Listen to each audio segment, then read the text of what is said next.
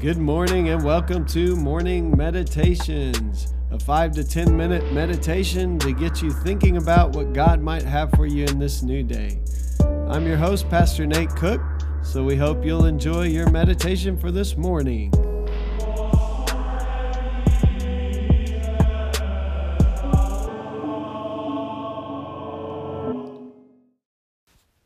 Hey, this is Pastor Nate, and this is your morning meditation for Thursday, March the 12th, 2020.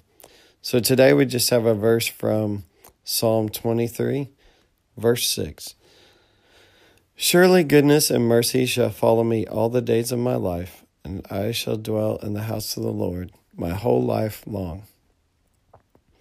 So Brueggemann points out in this little devotional that the word for shall follow me is a little different than just follow me like passively. It's an active verb, he says, to chase me down, to grab me, to run after me, and to hold me.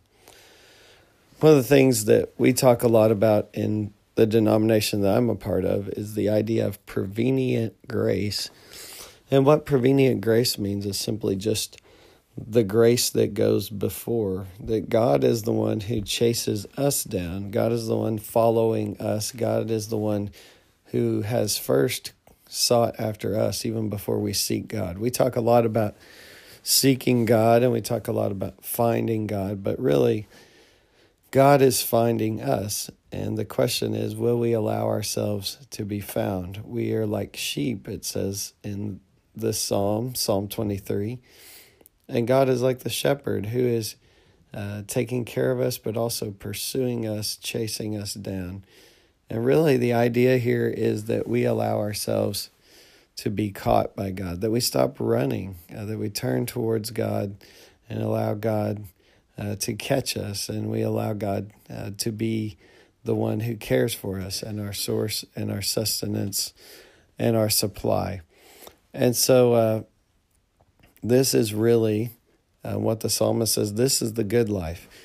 To allow God to find you is ultimately the life you've always wanted. And so the psalmist says, I'm going to dwell in the house of the Lord my whole life long, that this is what life is really about, to love God and to be loved by God.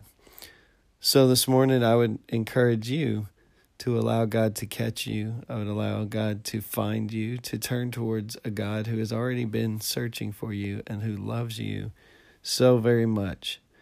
And then Brueggemann kind of ends like this. Lent is about noticing our blindness and seeing differently, realizing that the goodness of God is really all we need, outside of all the other stuff that we seem to think that we need.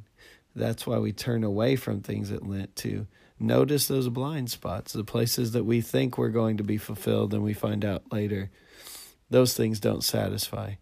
And he goes on to say, I invite you during this Lent to see differently, maybe even for the first time, to see past your anxiety, your greed, your fear, your control, to see yourself as the sheep of this good shepherd, as a traveler in God's good valley, and as a citizen at home in God's good house. And he says when we see that, we'll be free and joyous and generous and unencumbered and grateful. And the only thing we'll desire is God's presence. So the things that motivate us won't be those things that are causing us fear and stress and anxiety and goodness. Today is the day that kind of the coronavirus here in the U.S. has just taken over the news cycle, and all kinds of things are getting shut down. And what would it mean for us, even in the midst of that, to live at home in God's house and to trust in God, desiring only one thing, God's presence. I'm going to read this prayer and then we'll be done for today. Pursue us and catch us, Good Shepherd. Embrace us in your love. Help us to trust you and desire you more than anything else, that we may know the joy and freedom of life in you. Amen. Hey, that's just a thought for this morning, and I hope you have a great day. Well, thanks again for joining us for this morning meditation. Hey, do us a favor, rate us on iTunes, or even leave some feedback about our podcast so that other listeners can know how much you enjoy your morning meditations. Hey, have a great day.